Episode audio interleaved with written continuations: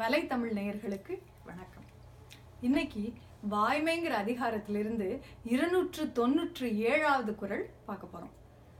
பொய்யாமை பொய்யாமை ஆற்றின் அறம் பிற செய்யாமை செய்யாமை நன்று.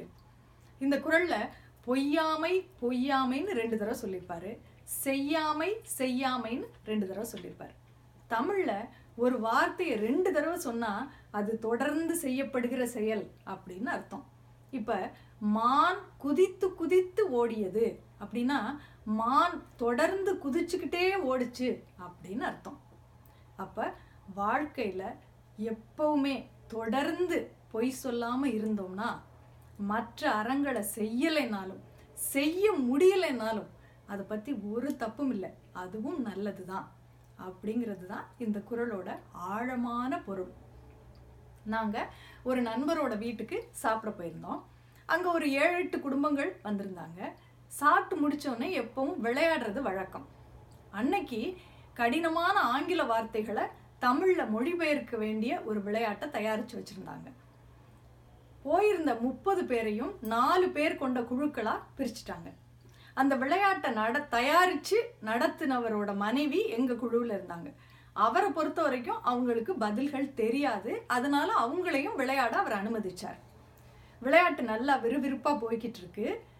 எங்கள் குழு தான் அதிகமான மதிப்பெண்கள் வாங்கியிருக்கோம்.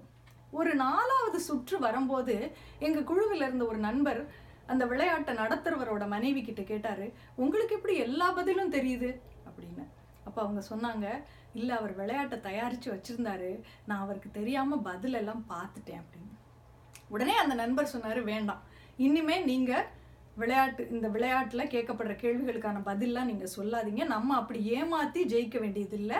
நமக்கு மதிப்பெண்கள் அப்படி வாங்க வேண்டிய அவசியம் இல்லை அப்படின்னு. அப்போ அந்த குழுவில் இருந்த மற்றவங்கள்லாம் நாங்கள்லாம் கேட்டோம் ஏன் இது என்ன ஒரு சாதாரண விளையாட்டு தானே?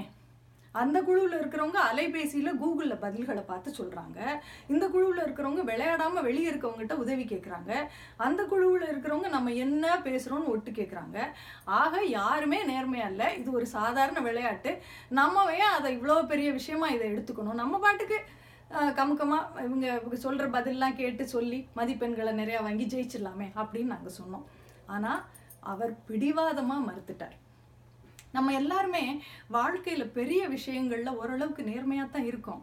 ஆனால் இந்த மாதிரி சின்ன சின்ன விஷயங்களை பற்றி பெருசாக கண்டுக்கிறது இல்லை ஆனால் வள்ளுவர் சொல்கிறாரு பெரிய விஷயம்னாலும் சின்ன விஷயம்னாலும் வாழ்க்கையில் எப்பவும் உண்மையாக இருந்தோம்னா மற்ற அறங்களை செய்கிறத பற்றி நம்ம கவலையப்பட வேண்டாம். இந்த உண்மைங்கிற ஒரு அறமே நம்மளை நல்லா பார்த்துக்கிறோம் பொய்யாமை பொய்யாமை ஆற்றின் அறம் பிற செய்யாமை செய்யாமை நன்று.